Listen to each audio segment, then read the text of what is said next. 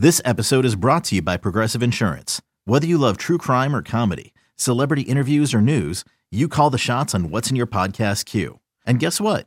Now you can call them on your auto insurance too with the Name Your Price tool from Progressive. It works just the way it sounds. You tell Progressive how much you want to pay for car insurance, and they'll show you coverage options that fit your budget. Get your quote today at Progressive.com to join the over 28 million drivers who trust Progressive. Progressive Casualty Insurance Company and Affiliates. Price and coverage match limited by state law. You could spend the weekend doing the same old whatever, or you could conquer the weekend in the all-new Hyundai Santa Fe. Visit HyundaiUSA.com for more details. Hyundai, there's joy in every journey.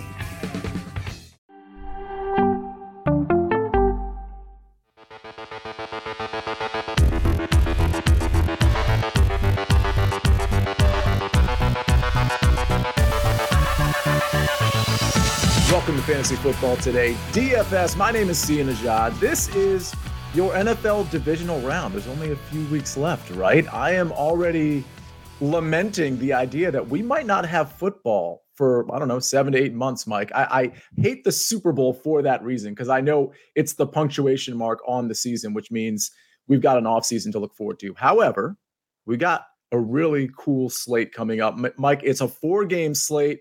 How you feeling about it? I'm feeling really good about it, and I want to say I'm happy that DraftKings decided to give us a main slate that gave us all 4 games rather than splitting into the 2 and 2. Not that I don't like the 2-game slates. They're definitely winnable, but I think it's really fun having to pick through these options here. And 4 really pretty compelling games. Well, let's get it started. I don't think there's really any time that we need to waste here. Let's get into what some people might think is going to be the most exciting game. And it's certainly, if you look at the game total, it certainly looks to be the game with the most fireworks. We have the Jacksonville Jaguars plus 8.5 at the Kansas City Chiefs. Jags coming off that amazing comeback. You know, Mike, it looked like they were going to get completely stomped, and they come back probably because they had some fire under them and probably because of some mistakes from the Los Angeles Chargers. So I think this is very interesting, because we very well could be looking at a Chargers-Chiefs game, and we're not. And I just wonder what that spread would have been, what that game would have played out like. With that said, Chiefs a pretty big favorite here, 8.5, 53-point total, like I said. There's going to be fireworks here, right? My question for you, Mike, is who do you like on both sides of the ball? Let's start with the Kansas City Chiefs. Yeah, I think you have to kind of like Patrick Mahomes a little bit, just considering how pass-heavy the offense still tends to be. We expect them to score a ton of points. So definitely lean in there. Jerick McKinnon, guy is scoring a touchdown in essentially every game, has a nice floor because of the upside that he provides in the passing game as well. So I think that those two are in play for sure. The guy that I'm higher on than the field by a meaningful margin, and when I say meaningful margin, if you're familiar with like looking at a projection, if you look at projections from any source, I have him 5 points higher than the median projection across the industry. And that's Kadarius Toney. I am huge on Kadarius Toney in this game. Mecole Hardman has already been ruled out. Sky Moore will be available to return. However, I think that having the week off for Kansas City is still critical for Kadarius Toney, finally getting him up to speed. I think they've developed packages for him. They will deploy them throughout the postseason here. So he's one of my favorite receivers this week. Yeah, and Kadarius Toney, he is all the way down there at 4,100. We're going to be doing core plays at the end of this episode. So it's going to be the core four, kind of like what we did last week. Mike, I'm going to provide my core four as well. There might be some overlap, and it sounds to me like Kadarius Toney might be in your core four. It's interesting, too, with Toney, because he's 4,100. It allows you to do a lot. I mean, there's not a ton of low-end options that we're going to want to play, particularly at the running back position. So I think the running back position, it's really hard to find out which 2 running backs people are going to want to play, or that I want to play for that matter. McKinnon, it sounds like he might be one of those running backs you want to play this week. Yeah, I'm mostly going to have Jerick McKinnon in there as one of the 2. I don't expect to spend up at running back much at all, so he'll definitely be there for me. I think you don't have to stack him with Patrick Mahomes. I think you certainly can. I think it's a good way to attack most of Kansas City's offensive scoring if you want to do that. Yeah. And I see a question in the chat. Am I worried about Tony's lack of volume? I personally am not worried about it. I think that he's got a lot of upside. I think there are a number of players on the slate in the price range that will end with single-digit fantasy points. So I'm willing to take the risk on Tony. The upside that he possesses is pretty high, in my opinion. Yeah, and keep in mind, so Patrick Mahomes' passing yards prop, last time I checked, and Mike, you can correct me if I'm wrong, but I think it was around 311.5. So that's a lot, right? And his pass completions are in the mid to upper 20s. So I understand, like, the receiver core, you don't really know week to week, but it does seem like Kadarius Toney is on an upper trajectory. And so, yeah, McKinnon's going to grab a couple. Obviously, Kelsey's going to get his handful of targets and catches, but it's really Kadarius Toney, especially in the red zone, where he might get, like, listen, Juju's going to get his work too, but Kadarius Toney is that dynamic threat. And I just think at 4,100, the upside is there. And even if he has a floor game, I don't think that's going to destroy your lineup. Yeah, I'll mention quickly on Mahomes. Yeah, the prop now on DraftKings anyway is up to 315.5 on the passing yards prop for Mahomes. Definitely, it might be the highest prop we've seen all season for any quarterback. I'd have to go back and look, but I'm pretty sure it is as well. So I see a lot of people calling the Jags upset, thinking the game will be more competitive. That is definitely the scenario where Kadarius Toney will be more involved for sure. So let me ask you this, because we only have 4 games to play with, and this is the highest total. Is this where, on this slate, so correct me if I'm wrong, normal slates, you have 5 lineups that you do. When it's a showdown, usually around 3. If it's a 2-game slate, it's around 3 lineups, I believe. How about this slate? How many lineups are you doing? Yeah, this is a 5 lineup slate for me. Just a normal, treated like a normal week. Exactly 5 lineups. And are Mahomes or Trevor Lawrence in the majority of any of those 5 lineups, or in the majority of those 5 lineups? Not necessarily. Mahomes will definitely be in there. There's no chance Trevor Lawrence will make my player pool personally. But yeah, Mahomes will definitely be there. It's going to be a toss up between him and Josh Allen. And from a pass catching standpoint, we can't not talk about, on the Kansas City side, Travis Kelce. Is he making it into your builds predominantly, or are you just not wanting to spend up the 7,700? And I say that, I think most people are like, oh, well, yeah, of course he's playing Travis Kelce. Well, there's a lot of receivers we want to pay up for in other games, particularly like Jamar Chase, for example. You might want to pay up for an Eagles receiver, but there's receivers in that San Francisco game like CeeDee Lamb, Deebo Samuel, who's not super expensive at 5,900. Does Kelce make it into most of those builds? He does not. I actually don't have Travis Kelce in my player pool as of right now. Okay. And on the Jacksonville side, we know, Travis Etienne, when this game, if it gets away from Jacksonville, we know he doesn't have much of a pass catching role, and he absolutely would have been phased out if they hadn't come back against the Los Angeles Chargers. Christian Kirk, Zay Jones, maybe a dart with Marvin Jones, and of course, Evan Engram is in the conversation. I think Christian Kirk and Zay Jones, especially if we go back to week 10 and watch what they did to Kansas City, they both were amazing, outstanding, got a ton of targets and were very efficient on those targets, got a bunch of yards. I like the discount that Zay Jones offers, but Christian Kirk at $6,000 is a reasonable price as well. Who do you favor in that matchup?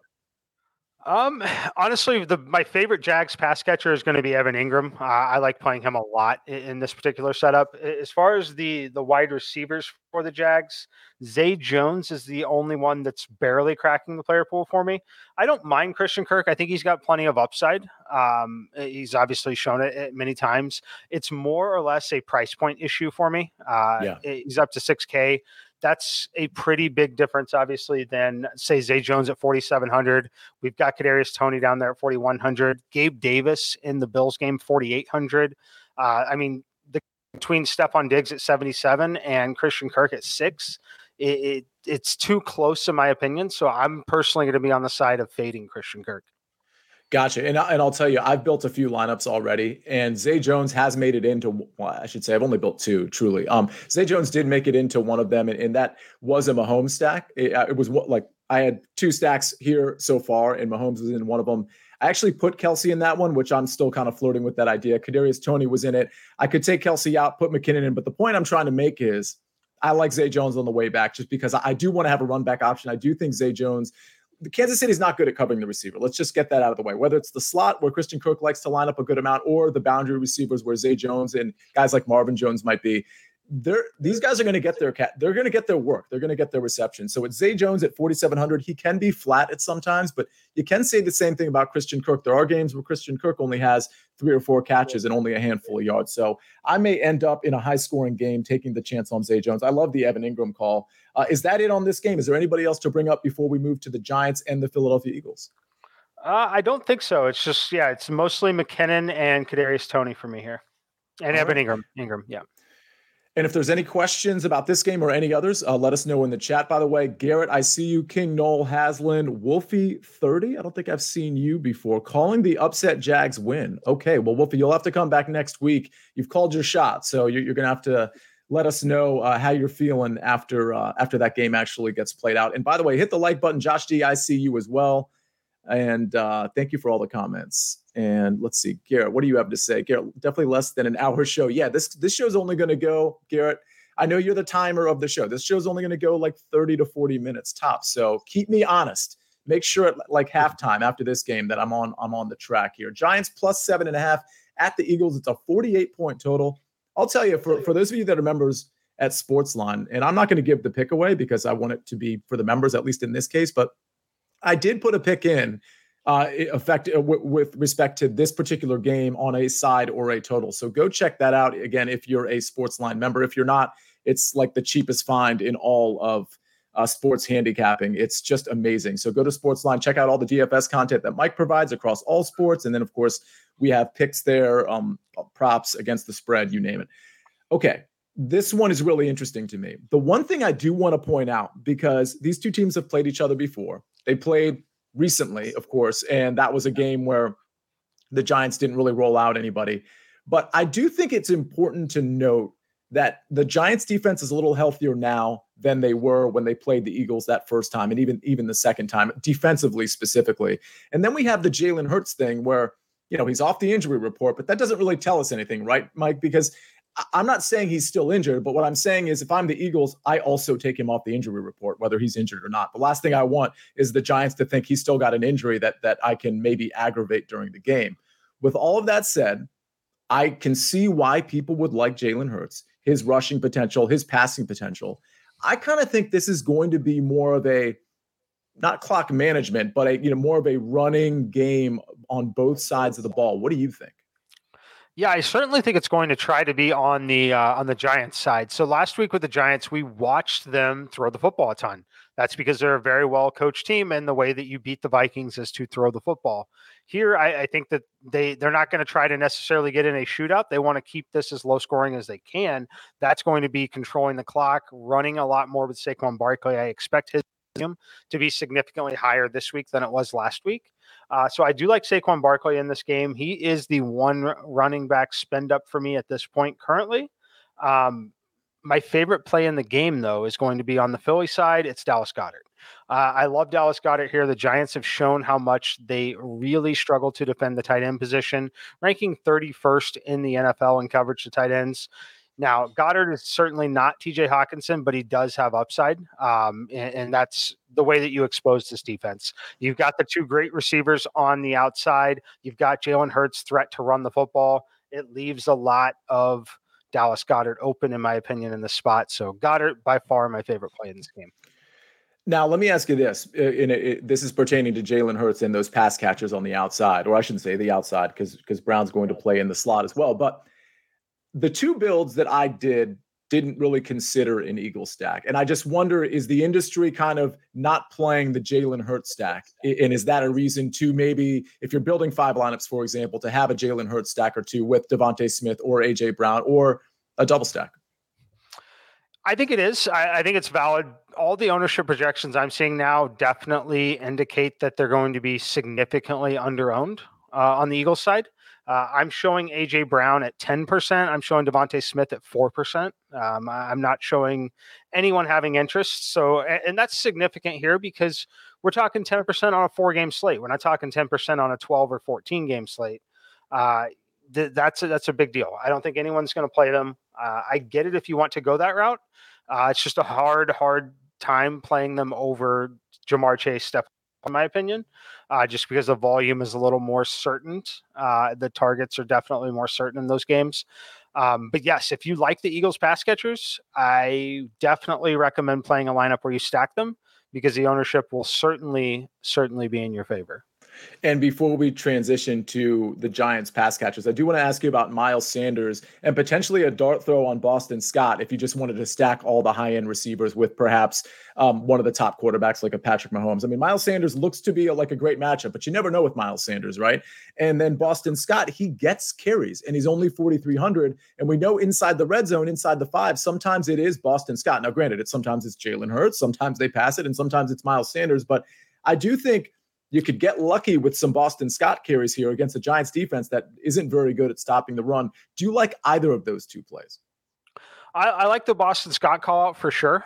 Sanders is fine. I think that Sanders is a decent pivot if you want to fade McKinnon or Etienne. I think it's an okay pivot where you're just essentially betting that the touchdown luck falls in your favor there and one of McKinnon or Etienne don't score.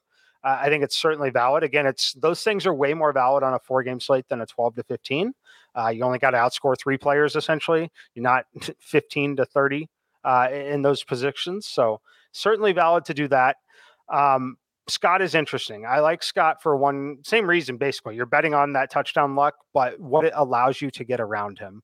At that point, it's very easy to build Stephon Diggs, Jamar Chase lineups with Josh Allen and Christian McCaffrey. If that's the direction you want to go, you can put those 4 players in a lineup incredibly easily if you play Boston Scott. Right. And that's sort of the rationale there with Boston Scott. There's just not a lot of good pay down options at the running back position. So you can either pay up and limit yourself at the receiver or at the quarterback position, or you can just take the chance on Boston Scott, or maybe there's another pay down option you like, Mike, but there's not much here on this 4-game slate. So I thought the shot at Boston Scott was interesting, at least. I'm going to be playing him. I'll tell you that right now. On the Giants side, I do want to talk about the pass catchers. You mentioned Saquon Barkley.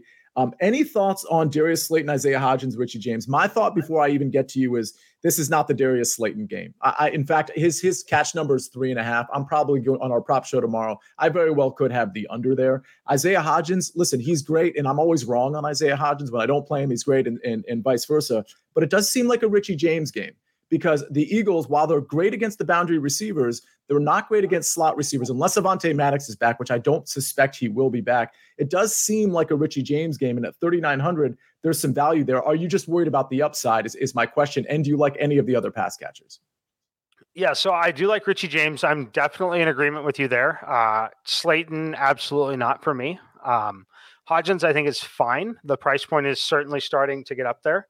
I'd rather play Gabe Davis for $100 cheaper personally in these particular matchups. So I do like Richie James though. I think that a lot of people are going to play Richie James. That's where I like my direct pivot to Kadarius Toney, where I'm projecting to be 2% owned. I don't think anyone's going to play Kadarius Toney. I think that everyone's going to play Richie James because Richie James is going to project 3 fantasy points higher for anyone looking at a projection set. Right. I like them both. I have a lineup where I'm playing both of them together. But yes, I do like Richie James. As of right now, it looks like Richie James is the only Giants pass catcher I'm playing, and the only other Giants player I'm playing is Saquon Barkley. And last question before we get to Cincinnati and Buffalo. Daniel Jones, you're making 5 lineups. Is he the quarterback in any of them? No. Gotcha. Not me either, by the way. I mean, I love the rushing equity, but I just don't think this is the matchup for him. And don't look for the downfield passing and just the wide open receivers that you saw last week against who were they playing last week? Colgate? Who was that? Was it Michigan State they were playing last week? I'm not 100% sure. All right. So we do need to get to a couple of extremely interesting games. In my opinion, maybe the 2 most interesting games on the slate. That's, of course, Cincinnati, Buffalo, and Dallas at San Francisco. But before we do that, we are going to take a break and hear a word from our partners. Robert Half research indicates 9 out of 10 hiring managers are having difficulty hiring. If you have open roles, chances are you're feeling this too. That's why you need Robert Half. Our specialized recruiting professionals engage with our proprietary AI to connect businesses of all sizes with highly skilled talent in finance and accounting, technology, marketing and creative, legal, and administrative and customer support. At Robert Half, we know talent. Visit roberthalf.com today. You can now relive the best moments of the UEFA Champions League 24/7. The UEFA Champions League channel is a new 24-hour streaming channel serving non-stop goals, highlights, and full match replays from the world's most prestigious club competition.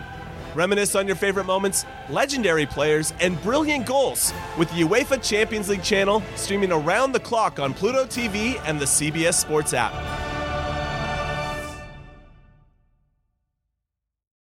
We are back. This is Fantasy Football Today. DFS, that's Mike McClure. My name is Cian Najad, and we have a comment from Brandon Jones. He says, I love this show. Thanks to you guys, I won all four of my cash lineups last weekend. So before we get to the Bengals-Bills game, I got to say, so I was with Mike, I was with Frank Stanfield this weekend. He's down in South Florida. We got a chance to hang out with a bunch of the other CBS Sports guys. Long story short, he told me this is his most profitable NFL DFS year of his life, and it's because he played a ton of cash. And again, I have to stress that. I know it's the playoffs and it's a little different conversation when it comes to cash versus tournament lineups. But throughout the regular season, Mike, especially when I was doing the solo pod, I was hammering home and just trying to boldface how profitable cash games can be, especially in terms of maintaining your bankroll. And I asked Frank, because I wasn't sure. I said, what was the ratio of cash versus GPP week to week? And he said 75% cash and about 25% GPP. And again, this was his most profitable year. So take that, tuck it away for everybody listening. By the way, everybody listening, hit the like button right now if you can, but tuck that away because it's really important. It's really fun to play these big tournaments. It's really fun, but you got to play the cash games too. At least to me, at least 50 to 60% of your investment needs to be in these double ups, or if you want to get into the head to head, that's fine. But I prefer the double ups personally. And I just have to reiterate that point. By the way, Frank Stanfield came in inside the top six in both of our contests last week. By the way, that contest is live right now. So please, you can look at the link on YouTube, or if you're listening to the podcast, the link is there for you to hit. We're trying to fill up 200 for just this four-game slate. So make sure you get into that contest. It's only $5. Okay, Bengals, plus 5.5 at the Bills. It's a 48.5 point total. The thing that really jumps out at me here, Mike, is the injuries across the Bengals offensive line. I mean, La'el Collins, Alex Kappa, Jonah Williams all appear to be out. I don't know that we have confirmation that all three of them are definitely out, but that's what it's trending like. And with that, I just don't think, I mean, the Bills can create pressure even when they don't blitz. And I just don't think Burrow is going to have time to pass the ball downfield. That doesn't mean he's not going to have a lot of yards and a lot of completions. It doesn't mean Jamar Chase isn't going to catch a bunch of balls. But I do think there's implications to that. And I just wonder, for me, I love Jamar Chase because I think he's going to rack up the receptions.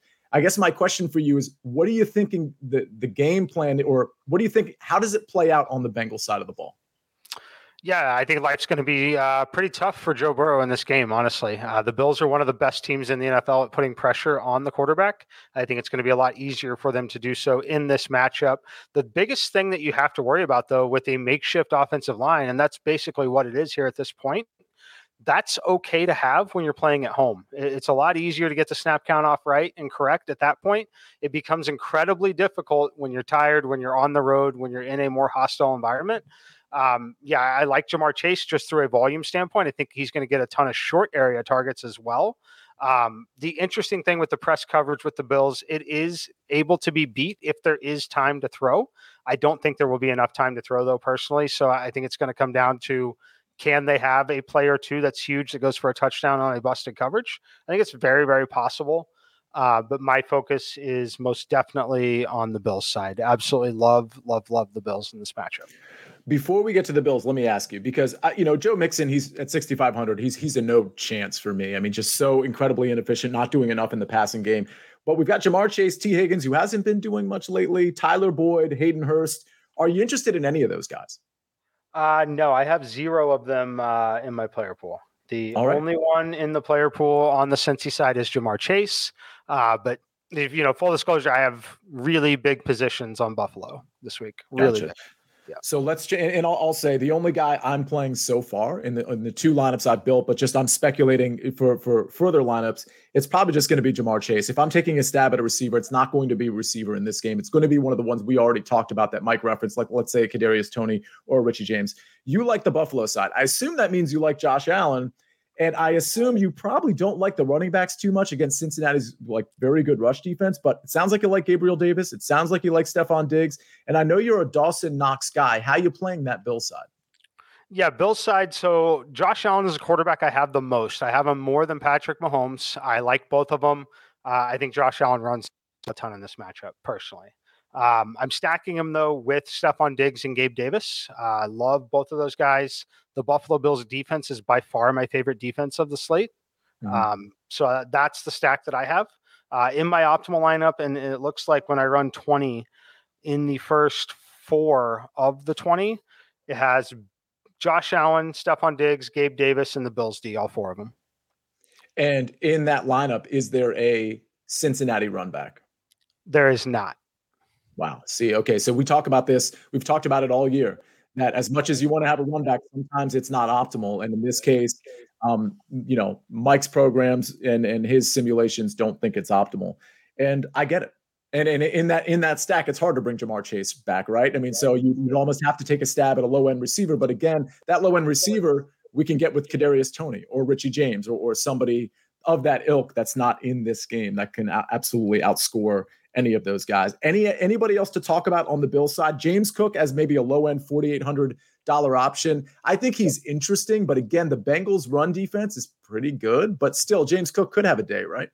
He definitely could have a day. I like he's got far more upside than Devin Singletary. I think the Bills know that he's the better running back between the two. So yes, I think Cook, if you wanted to play a running back in this game, is by far the most viable running back in this game. I think he could be treated very similar to Boston Scott. If you wanted to play something like that, I think it's certainly in play. However, I do think that Josh Allen takes a few more rushing attempts in this game. And, yeah, I think this game, while a lot of people think it could be a massive shootout, I think it could be a little lower scoring. Yeah, I'm going to have to agree with you there. By the way, James Cook outtouched Singletary 12-10 last game. He was trending that direction anyway, but he's certainly the more explosive back and is, at this point is actually getting more touches than the alleged starter here. So I think we can move on from this game. Everybody remember his favorite defense was the Buffalo Bills. So let's go over to, speaking of defenses, San Francisco's got a great defense. Well, parts of them are a great defense. They get to host the Dallas Cowboys. And they are 4-point favorites. This has been trickling between 4 and 3. It was, or I should say 4 and 3.5. It was 3.5 all day yesterday. Now it's back up to 4. I personally think that's the proper number. I might even kick it up to 4.5 personally. I like San Francisco a decent amount in this game, but I can't deny the fact that I think the Cowboys will be able to move the ball, especially via the passing game. Now the Niners are really good against the run, but they allow a ton of splash plays in their secondary. And Dak, sometimes he can showcase some inefficiency, but Mike, I think you might disagree with me here. I'm not sure, just based on conversations earlier in the day, but I think Dak to CeeDee is going to be a pretty valuable connection for the Cowboys. I think Dak to Dalton Schultz is going to be a valuable connection. I think some of these third string kind of receivers, I shouldn't say third string, but guys like T.Y. Hilton, Michael Gallup, Noah Brown, I think they could all get involved too. I think Dak might have a day. I don't know that I'm willing to play him in DFS, but how are you feeling about this game on the Cowboys side? Not good on the Cowboys side, honestly. I think that, you know, much like the Giants, I think they're coming in a little inflated in this spot. They beat a team that by pretty much every standard was a below average NFL team that just happened to be in the playoffs because of the division they played in. I think that this environment overall is a lot different for them to go into. The biggest thing is I think they'll have zero success running the football. I think it puts Dak in some third and long, some more of the uncomfortable situations. The real question here is, do they bracket CeeDee Lamb? Do they try to double him and simply make someone else beat them, whether it is Dalton Schultz, whether it is Noah Brown, Michael Gallup, one of the backs out of the backfield? But I do think that it could be difficult for them. I like the unders on Dak, not remotely close to playing him in DFS. He would be, I think he's probably the worst value for me in terms of all the quarterbacks. I think he would be the number 8 quarterback out of all of them playing. And CeeDee Lamb, what are your thoughts there? I don't mind CeeDee Lamb. Look, I think that CeeDee Lamb is capable of paying off his price tag on 2 big plays in this game. So I'm way less likely to fade CeeDee Lamb than I am to fade someone like Dak. I think that he could still certainly get his on any given play. I'm not playing him over Stephon Diggs. I'm not playing him over Jamar Chase. If you want to play him in addition to those two, I think it's fine. I think it's okay to speculate and play a ceiling game on him over those two. I don't think it's going to pay off for you in this particular matchup. So I'm not going to do it. Yeah, that's kind of where I'm at on. I'm not playing as unders or anything like that in the betting market, but I'm off CeeDee Lamb. Yeah, and for the record, his betting number in terms of receiving yards is 77.5 yards. And I'll tell you guys, full disclosure, I mean, I referenced a different Sportsline pick, which I didn't actually give out, but I referenced it. I'll tell you right now, I'm on Dak's over of 250.5 yards. It's up to 253, 255.5.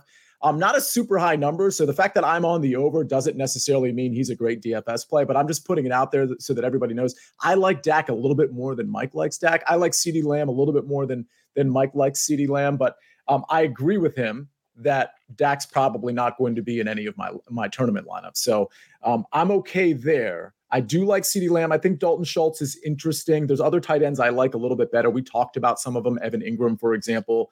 But it's the other side of the ball that has a lot of intrigue for me, Mike. I like Christian McCaffrey, but I don't love Christian McCaffrey because Dallas is pretty good against running backs.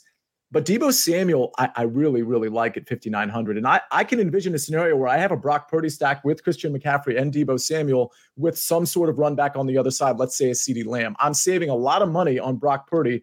Deebo's not price prohibitive. How do you feel about any of that? I like it. I like it quite a bit. I think that Deebo is probably the most interesting piece here, especially if this game gets more competitive than I think it will be. For example, like if we think this game's super competitive, they're neutral or trailing game script at any time.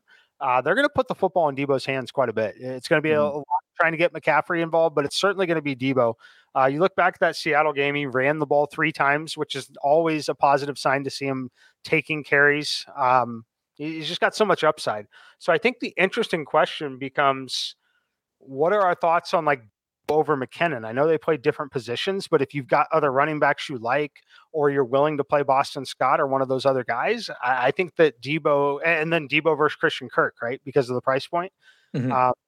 I like the Deebo side. Yeah, I like the Deebo side quite a bit too. I mean, part of it is we know what Dallas can do defensively. It's the pass rush that really can destroy an offense. Their secondary, not so much. And I just feel like with Kyle Shanahan, and I think Dallas is expecting this, but it's one thing to expect it. It's another thing to be able to prevent it. And I think the short area passing game and just the quick outs and the potential yards after catch with guys like Christian McCaffrey and Deebo Samuel. Of course, you can make the same arguments for George Kittle and Brandon Ayuk, but I think it's Deebo and CMC that get featured more than anybody in the short area passing game. So that's kind of where I'm going with that. Anybody else on the San Francisco side that you like? Not a ton. I think that the one guy that you could mention is Brandon Ayuk. He tends to catch a few big balls over the middle, but it's not something I'm going to get to. I don't think a ton of people are going to play him. I think that there's more obvious value in guys like Gabe Davis, Zay Jones, things like that. But I do think he's got some big playability. But yeah, it's mostly Deebo and McCaffrey for me in this game. Okay. You know what I think it's time for? Garrett, how am I doing on time? We still have like 5-6 minutes to go based on the timeline we just randomly set for ourselves. And so I think, Mike, it's time to go for your core four. And I'm going to add my core four as well, because why the hell not, right? Mike, let's talk about, because just so everybody knows, if you're new to the show, what we like to do is we like to give out Mike's top 3 at each position. And then what we do is our cheat sheet. Well, now that we've kind of, we've narrowed down to only so many games. So doing the top 3 doesn't make a lot of sense because there's just going to be way too many players in that pool of people. And doing the cheat sheet doesn't make a lot of sense for the same reason. So what we did last week, what we're going to do this week is Mike's core 4, and then we're going to do my core 4, and then we're going to get out of here. So Mike, let's talk about your core 4. All right. We're going to start. There's 2 tight ends in the core 4. Surprise, surprise. We play double tight ends pretty much every week here. Dallas Goedert going to be number 1 in the core 4. I think this is an incredible spot for him against the Giants. Definitely a little pass funnel to the tight end position. I think that Jalen Hurts is going to lean on that quite a bit in this particular matchup. Number 2 for me is going to be Gabe Davis. Love the price point on Gabe Davis, 4,800. I think this is a great, great spot for him against Cincinnati. I love the Bills to roll in this game, so I'm going with him. Stephon Diggs, the top wide receiver of choice for me. Great price point, 7,700. Makes a lot of sense. Again, very, very heavy on the Bills. And then number 4, Evan Engram. I saw the question in the chat, double tight end with Goddard and Ingram. yes, that is the direction that I am going this week. Love Evan Engram in here. I think he's a great bring back on anything Kansas City related. I don't think you even need a game stack to be considering him bring back. If you're playing McKinnon, you're playing just Patrick Mahomes, whoever it may be. I like the opportunity ahead for Evan Engram. All right. Before I get to my core four, Garrett has a question about Tony Pollard. We didn't actually address Tony Pollard. Of course, we're not playing Zeke, but Tony Pollard is interesting. And Garrett's question is kind of geared towards a potential negative game script and getting targets there, which is certainly possible. He doesn't get as many targets as I would like. He's not, and that's partly because he's not on the field as much as I'd like. But do you like Pollard in this matchup at all? Obviously, San Fran is very good against the running back, but Tony Pollard is explosive against anybody. How do you feel about him? Yeah, he's explosive against anybody. I don't mind it. I think that the scenario I'd do it is just a direct pivot from Jerick McKinnon, and you're just betting he doesn't land in the end zone, while you are betting on Pollard essentially landing in the end zone. I think it's possible he sees 8 targets in this game, catches 6 of them, maybe 40 yards, gets you to your 10 to 11 fantasy points. I think it's an incredibly big uphill battle for a 20 fantasy point game from Tony Pollard. Yeah, that's totally fair. All right, let's get to my core four. Mike, I'm going to start with CeeDee Lamb, who I do think is going to have a big game. I'm expecting somewhat of fireworks in this Dallas-San Francisco game. I think I agree with you that Dallas is overpriced and just overvalued coming off that game against Tampa, who shouldn't have been in the playoffs. But I also think they can push the ball against San Francisco's defense. I mean, I recall what Jared Stidham did against them, and I understand that's just a one-game sample size. But I do think Dak is at a point where even if he has some of those Dak inefficiencies and turns the ball over, all the better for the passing game in Dak and CeeDee Lamb. So I like CeeDee Lamb at 7,300. Deebo Samuel at 5,900 I just think is tremendous value. So I'm all over that. I understand the volume could be an issue with Deebo, but it's the playoffs. I think Deebo and CMC are kind of the guys that are going to touch the ball the most outside of Brock Purdy. CMC is my third guy in there. Very expensive, but my fourth guy is Zay Jones, who's a nice little pay down option, and Deebo's not super expensive either. So it's CeeDee Lamb, Deebo Samuel, Christian McCaffrey, and Zay Jones at 4,700. Those are my core four. If anybody has any questions for Mike and I, please go ahead and message us on Twitter or just send a tweet out and ask us whatever you want. And one of us will definitely try to get back to you. But Mike, anything else to wrap up this show? Any insight I missed? Any questions I didn't ask? No, I think that the Bengals ownership will be very interesting. I think there are very strong opinions on both sides, clearly. Mm-hmm. It's the most fascinating game of the season so far, of the postseason, just in terms of overall market movement. The game opened 3.5. It's currently 5.5, despite a little over 72% of the betting tickets being on the Cincinnati side. We've seen some pretty significant movement the other way. Oh, that's interesting. So that's sharp movement. That's big money coming in on the Bills, right? Yeah, we're looking at about 65% of the money on the Bills, while 70 to 75% of the actual tickets on the Cincy side. Yeah, that tells a pretty clear story there. Okay, Mike. And by the way, if you want to listen to Mike's content or read it, you read it on Sportsline. But he's already done a podcast with RJ White, with John, with the coach, and Larry Harstein, the maestro. And you can find that in your Early Edge podcast feed. And we'll be doing Early Edge shows all weekend for the primetime game. So everybody check that out. Make sure you're subscribed to the Early Edge. But this right here is Fantasy Football Today DFS. And this has been your NFL DFS divisional round preview. Ask us any questions you got. But for now, we are out of here. That's Mike McClure. Thank you, Mike. My name is Sian Ajad. This is Fantasy Football Today DFS. And we'll see you next time.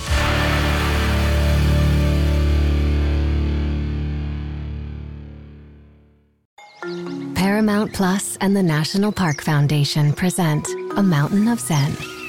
Are you still listening? Good. Take a deep breath. You needed a break. This Earth Week, you can live stream 7 national parks for 7 days on Paramount Plus. So, yes, you can literally stream a stream. Paramount Plus, official streaming partner of the National Park Foundation.